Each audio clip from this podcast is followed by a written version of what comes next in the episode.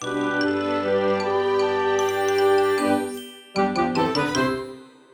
ローツーザーメン皆さんこんにちは。ドイツ語講師の小町です。さて、お久しぶりの配信になるわけなんですけど、皆さんいかがお過ごしでしょうか？私が住んでいる日本はですね、最近ぐんと寒くなって、なんか秋がなかったなっていうぐらい、もうほとんど冬に近いぐらいの感覚になっています。冬ほどやっぱり寒くはないんですけど、ただ今年夏がめちゃくちゃなんか長かったんですよね。結構最近まで半袖着てこううろうろしていたぐらいだったので、今日の急激なこう気温の下がり具合にあんまりこう私自身はついていけてないような気がしているんですけど、皆さんはどうでしょうか？というわけで最近はバタバタとですね、こうこたつを出したりとか、鍋を食べ出したりとか、まあ、いろんな冬支度っていうんですかね、をしていました。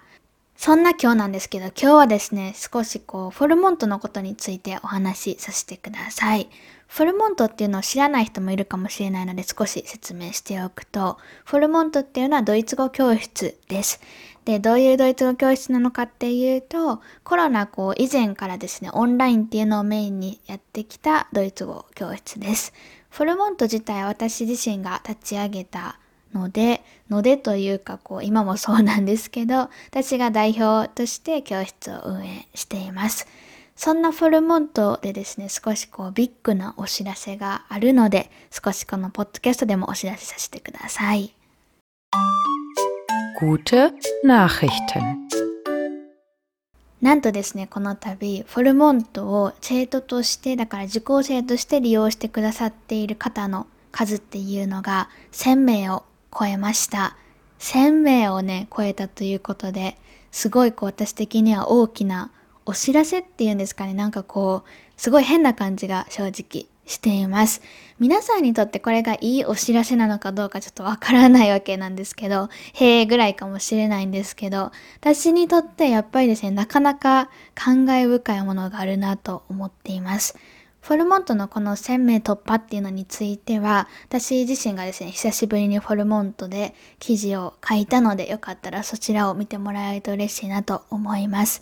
で、今日のポッドキャストではですね、ちょうどそういうタイミングと重なっていたので、普段はあんまりこう、ホルモンとホルモンとしないのに気をつけているんですけど、なんかこう、宣伝臭くなってしまうかなとか思ってやめているんですけど、今日はちょっとフォルモントについて話させてもらえたら嬉しいなと思っています。これからですね、私の愛あふれるフォルモントの語りっていうのが始まるわけなんですけど、それをやる前にちょっと忘れてしまわないうちにもう一つ実は嬉しいお知らせがあるので、そちらを発表してから、そのですね、ちょっと語りコーナーに行こうかなと思っています。何がその嬉しいお知らせなのかっていうとですね、フォルモントの公式グッズっていうのの販売が始まりました。フォルモントの公式グッズって今までなかったんですよ。なんか初めの方はちょっとやったりしてたんですけど、こう特に何て言うんですかね、そこまでめちゃくちゃじゃあグッズに力を入れますっていう感じでもなくて、ちょっとテスト的な感じでやっていたっていうのも少し大きかったんですね。で、今回がそのいい節目だなっていうことで、今までまあ100、200、300と来て1000っていう4桁台に来たわけなんですよね。で、その節目っていうのを記念して何かしたいなって考えていました。で、そこでですね、この夏ぐらいにスタッフ用に私が T シャツっていうのを作ったんですよ。私自身も含めてですよね。で、その T シャツっていうのが結構いい感じにこう可愛くできて、T シャツも結構着心地がいいしっていうことで、あ、これもしかしたら他にも来たいって思う人いるかなっていうことで、フォルモントのオンラインコミュニティがあるんですけど、このコミュニティはですね、こうフォルモントでレッスンを今受けてくださっていて、これからも受けるよって意思がある方なら、無料で誰でも入れますので、よかったら事務局まで問い合わせしてみてください。なわけなんですけど、そのコミュニティ内で聞いてみたんですよ。これどうですかねって皆さん欲しいと思いますかって言ったら結構欲しいですっていう声が多かったので、この節目にですね、 Vollmond 公式グッズを販売することになりました。今までは言っていたようにその T シャツだけだったんですけど、寒くなってきたっていうのもあって、トレーナーというかスウェットっていうのと、あとはスマホケースですね。あとはドイツ語学習に欠かせないノートっていうのを全部で3種類販売しています。もし興味がある方がいたら、これも概要欄にリンク貼っておくので、そちらからですね、確認してもらえると嬉しいです。フォルモントがそのグッズ販売に使用しているプラットフォームがすずりって言うんですけど、そのすずりを見た感じでは、海外に住んでいる方でも多分結構高くなってしまうと思うんですけど、よくわかってないんですけど、なんか買えるみたいです。だから海外に住んでいる方で、ちょっとホルモンとグッズ興味があるなっていう方も、一回覗いてみてもらえるといいんじゃないかなと思います。ちょっと詳しい仕組みが分かっていないんですけど、その海外発送にあたるような公式のページっていうのもリンクで載せておくのでよかったら見てみてください。というわけで、フォルモントのですね、グッズのこともお話しできたので、これからはちょっとフォルモントについて、この線っていうところに来るまでを皆さんと一緒に考えていけたらと思うんですけど、私的にはですね、すごい早かったなと思う一方で、長かったなっていう気持ちもあります。フォルモントって実は来月ですね、来月11月で3周年を迎えるんですよ。っていうことはどういうことかっていうと、まだ3年も経っていないんですね。2018年の11月20日の夜9時に指導し始めました。なので、今がですね、まだちょうど、まあ、ちょうど3年ぐらいって言っちゃえばそうなんですけど、3年にはまだ一応届いていないような形になっています。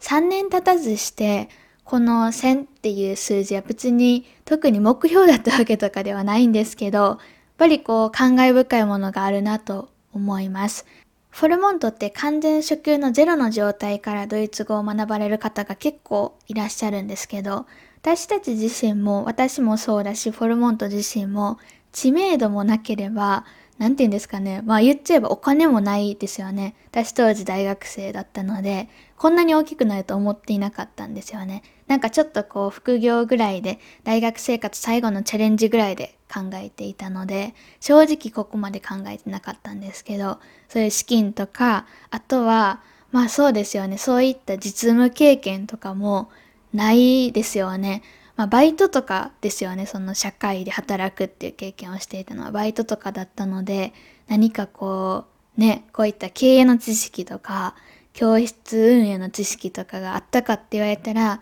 知識自体は私は大学で経済とかを学んでいたので、まあ、多少は、こう、なしではなかったかもしれないんですけど、でもまあ、あんまりこう、知識と実務経験って比例しているようで比例してなかったりするので、経験はほとんどゼロの状態で始めました。私自身がですね、完全ゼロから勉強している方を普段から講師としてだったり、フォルモントとして見ていて思うんですけど、ゼロから立ち上がっていくのってすごい時間もいるし、根気もいるし、あとはやっぱりこうレッスンを受けていくとかだったらお金とかもかかってくるし、何かともいろんなことが必要になってくるんですよね。で、そこでいかにこう踏ん張って頑張って楽しんでやっていくかっていうのが結構重要なキーポイントになってくるんじゃないかなと見ていて思うんですけど、フォルモントを振り返った時も、あ、ドイツ語学習と全く同じだったなって思い返せば思います。私自身がフォルモントっていう教室を運営していて、いつもこう常日頃ですね、意識しようって心がけていることがあって、それがですね、数字はあくまでも数字に過ぎないので、やり始めた当初ですよね、フォルモントを立ち上げた当初の気持ちを忘れないっていうのを心がけています。フルモン立ち上げた当時の気持ちってどんな気持ちかって言ったら、別にこう、例えば1000人目指すぞとか、売り上げ何円にするぞとか、そういったことは一切考えていなかったんですよね。まあ、良くも悪くもって感じなんですけど、そうじゃなくて、ただただこう申し込んでくれた生徒さんだったりとか、あとは講師として働いてくれている講師の方々に少しでもこう気持ちのいい体験をしてもらえるように、ひたすらこう今目の前にいる人っていうのを大事にしてやっていたんですね。今もそのスタンスは全く変わっていないんですけど、やっぱり利用者数とかが増えたりして、数っていうのにこう向き合わざるを得ない環境になってくるわけなんですよね。で、そういった環境になった時にやっぱりこうどうしても数っていうので考えてしまいがちなんですけど、数じゃなくてもう一人一人ですね、今目の前にいる人にはそれぞれのストーリーがあって、それぞれの背景があってっていうのをもう必ずこう念頭に置いてやるようにしています。そんな私だったりフォルモントっていうのが、なんでじゃあこんなにも1000っていう数字に驚いていたりとか嬉しがっているのかっていう話を少しさせてもらえたらいいなと思います。なんでこう数字っていうのをじゃあ今こういう風に大事にしているのかっていうと、フォルモントでですね、カウントを始めたのが400名だった時からなんですよね。そこまではカウントをしようっていう気持ちは特になくて、まあ、そのままそうですね、データベースとかで記録しているので、数はわかるけど特にまあ意識せずっていう状態でやっていました。なんでカウントっていうのをこう公表するようになったのかっていうと、やっぱり私自身の体験として、一人だっていう孤独感ってかなりドイツ語学習のモチベーションを低くさせるんですよね。ただこういうふうにフォルモント側が受講生が何人になりましたっていうことで、あ、こんなにも世界には日本にはドイツにはドイツ語を勉強していたりとかしようっていう心意気のある人がいるんだって分かるとすごいなんかこう心強くならないですかね。私自身はやっぱり大学でドイツ語を勉強するっていうかなりドイツ学習のその一つの形としては恵まれた環境にいました。っぱり周りのその専攻の友達とかは全員ドイツ語を熱心に勉強しているし、私自身のその大学の専攻っていうのは、ドイツに留学行くことが当たり前みたいな学部学科だったので、そういった環境っていうのは本当に恵まれていたんだなって今、改めて思います。そういう恵まれた環境にいた私自身でさえも、こう少し外の世界に出てみると大学以外の場所ですね。例えばバイトだったりとかをしていると、ドイツ語を勉強している人って周りに一人もいなくて、じゃあそのドイツ語使ってどうやるのって言われたりとか、ドイツ語をやっててどうなるんだろうってやっぱり自問自答してしまう時期があったりとか、これドイツ語やるよりも英語やってる方がいいんじゃないかなってやっぱり思う瞬間も日常の中で多かったですよね。ドイツ留学に行ってドイツに住んでいる時はそれこそ語学コースの友達とかはいたんですけど、っぱり周りに私が住んでいた地域は特になんですけど、日本からやってきてドイツ語をそこで学んでいる人ってあんまりいなかったし、あとはやっぱりもともとがアルファベット言語のこう人たちだと日本人がドイツ語を勉強するのと日本語話者の人がドイツ語を勉強するのと例えば英語話者の人がドイツ語を勉強するのって結構プロセスとか難易度が正直言っちゃったあれなんですけど違うと思うんですよね。日本語ってだってまずアルファベット普段そんな使わないじゃないですか。もう何もかも違う状態でやっていくわけなんですよね。英語って言うて例えばこう全部が全部そうじゃないんですけど少し似ている単語があったりとか英語からドイツ語に来ている単語もいくつかあったりとかするのでそういった意味では楽って言ったらあれなんですけど、まあ、ちょっとそのスタートラインが違うなって私は思ったりします。そういうふうに自分と同じ境遇、環境で勉強している人がなかなか周りにいなくて、ドイツに住んでいるといえど、やっぱりこう、時々ですね、孤独感っていうのを感じながら勉強していました。そんなこんなで私は今に至るわけなんですけど、そんな恵まれた環境にいて私でさえもそういった困難っていうのがあったので、少しでもですね、こう皆さんに自分と同じような立場の人がこんなにいるんだっていうことを分かってもらえるとちょっとでもこうハッピーになれる人が多いのかなということで数字っていうのを公表するようになりました。やっぱり数字って説得力があるんですよね。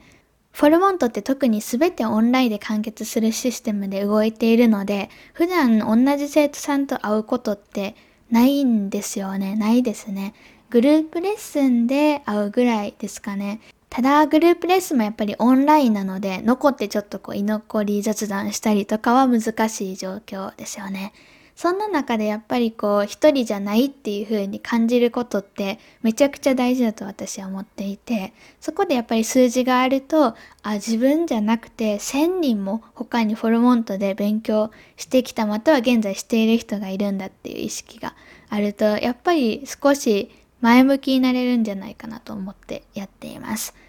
あとはですね、フォルモントのサービスっていうのに自分自身がすごい、私自身もフォルモント自身もすごい誇りを持ってやっています。すごいいいことをやっている、いいことをやっているってすごいなんか大雑把な言い方なんですけど、どれだけフォルモントが例えばですね、広告にお金をかけたりしたからといって、この例えば今回で言うと1000っていう数字は実際に提供しているサービスの例えばクオリティとかが低かったりしたら達成できていなかったと思うんですよね。やっぱり口コミとかって広まっていくじゃないですか。フォルモントダメだったよ。って、思っていた人、思っていた人だったり、思っている人も、多分、あの、ゼロではないっていうのは、ちょっとしょうがないかなと思って、私自身の課題でもあったりするんですけど、100人がいて、100人を満足させることって、やっぱり難しいなと、こういう仕事をやっていて、普段から思います。人によってやっぱり要望だったり希望だったり必要なことっていうのが全く違うんですよね。例えばフォルモントの受講料とかの話になってくるとフォルモントの受講料って8割ぐらいの人はすごいリーズナブルですって言ってくれてそれが理由であの勉強してくださる方も結構いたりするんですね。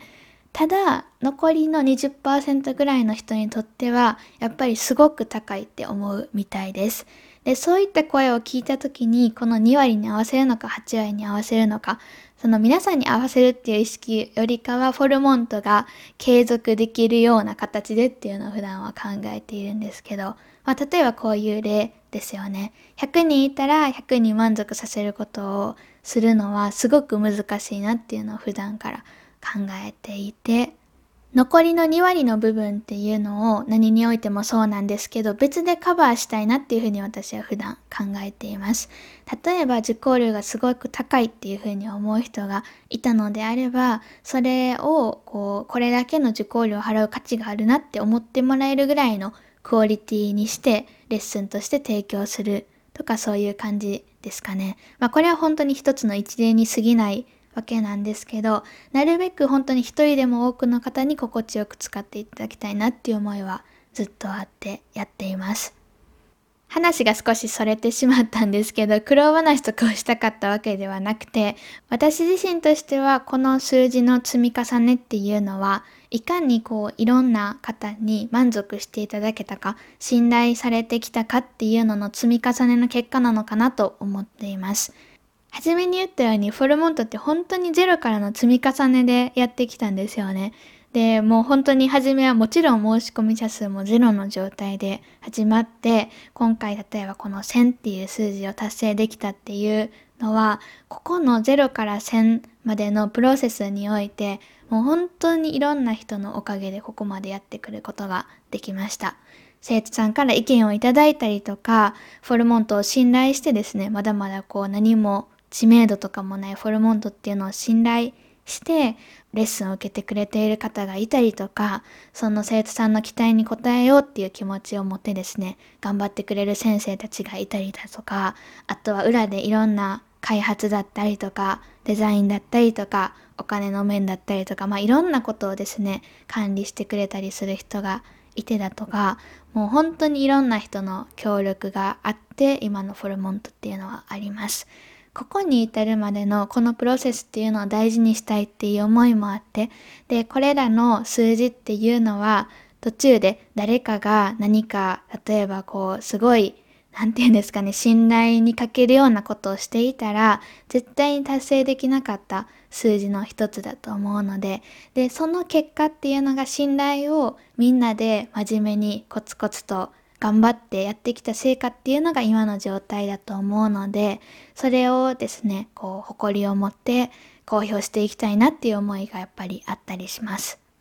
このポッドキャストがきっかけでフォルモントのレッスンっていうのに興味を持ってそこで勉強している方もいるっていう話をですね、よく聞いたりするわけなんですけど、それもすごい嬉しいなと思います。で、このポッドキャストを聞いていて別にフォルモントで勉強してないよっていう方も多分たくさんいると思うし、むしろそういう方の方が多いと思うんですけど、あの特に罪悪感とか感じないでほしいなと昔から言っているんですけど、ちょっと今日も言わせてください。私はですね、こう、フォルモントが大好きなんですよ。日常の中の喜怒哀楽って、まあ大体フォルモントにこう因果関係があるので、落ち込んでいてもフォルモント関係だし、喜んでいてもフォルモント関係だし、っていうような毎日です。なのでやっぱり必然的にフォルモントに対する愛はですね、一人で何時間も喋れるぐらい強いし、やっぱりこう自分自身としても誇りを持ってフォルモントを運営しているわけなんですけど、ただじゃあそこで勉強してない人が、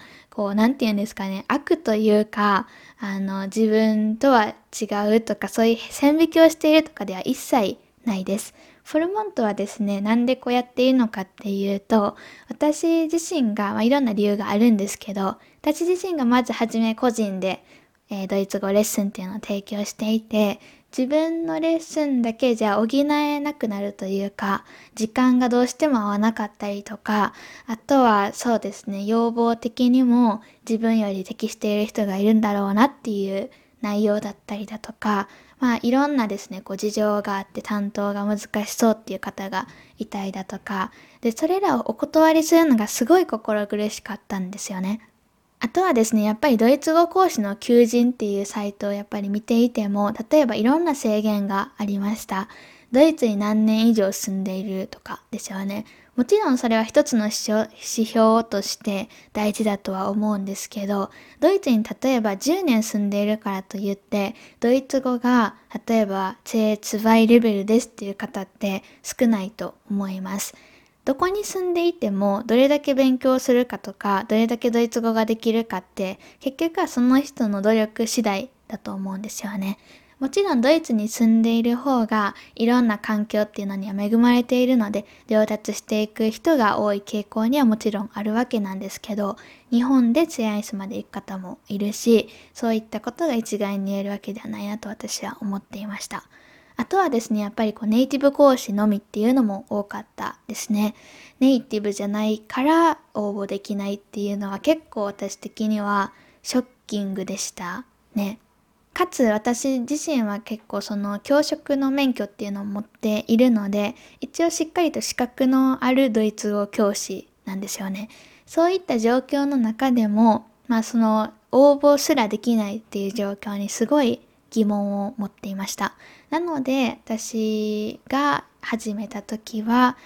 その自分自身で担当できる生徒さんがですね、こう断ることが多くなってきたからっていうのと、あとは私と同じように日本人だからドイツ在住歴がそんなに長くないからっていう理由などなどで当時はですね、年齢制限とかもあったんですけど、年齢制限とかで、自分にはどうしようもできない理由で、ドイツ語を教えることはできるはずなのに、どうしようもない理由で、やっぱりこう足切りがあるっていうこの世界にちょっとこう疑問というか、なんとかしたいなっていう思いがあって始めました。もちろん私が全ての教室とかを見たわけでは一切ないので、そうじゃない応募要項とかが当時あったのかもしれないんですけど、少なくとも私が見た限りはそういった感じでしたね。っていうのもあって結構ですね、フォルモントは今でこそネイティブの講師がですね、結構たくさんいて、それはすごい私的には嬉しいなと思うんですけど、スタートした時点では日本人講師のみでのスタートになっていました。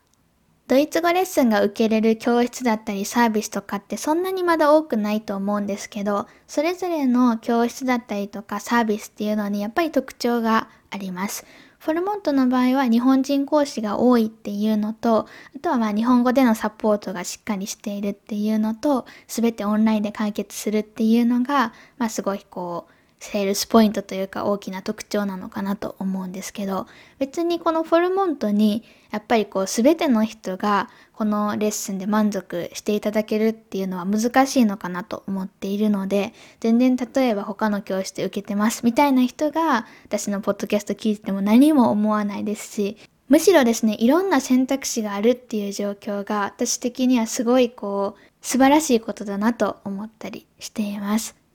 なんかこう取り留めのない話をずっとしている感じなんですけど、そろそろ終わろうかなと思います。何がですね、今日皆さんに伝えたかったのかというと、もちろん今回のですね、線っていうのは一つの通過点に過ぎないわけなんですけど、それでもやっぱりここまで来ることができたのは、このポッドキャストを聞いてくれているリスナーさんだったりとか、もうフォルモントにですね、もっともっと関わってくれている講師の方、あとはフォルモントでレッスンを受けてくださっている生徒の皆さん、あとはいつもですね、フォルモントを応援してくれている全員の方が、その力があってこその今だと私は強く感じています。これから私自身ももちろんなんですけど、フォルモント自身もまだまだ成長していきますので、どうぞよろしくお願いいたします。というわけでここまで今日はですねフォルモントについて熱く語ってしまったんですけど皆さん少しでもフォルモントに私と同じぐらい愛着が湧いたでしょうか、ま、湧かなくても大丈夫なんですけどこのですねフォルモントでは現在レッスンの話になってしまうんですけど全てのコース受付をしております。11月の申し込み受付も開始しているのでよければですね4つ全部でコースがあります。概要欄に載せておくのでよかったら見てみてください。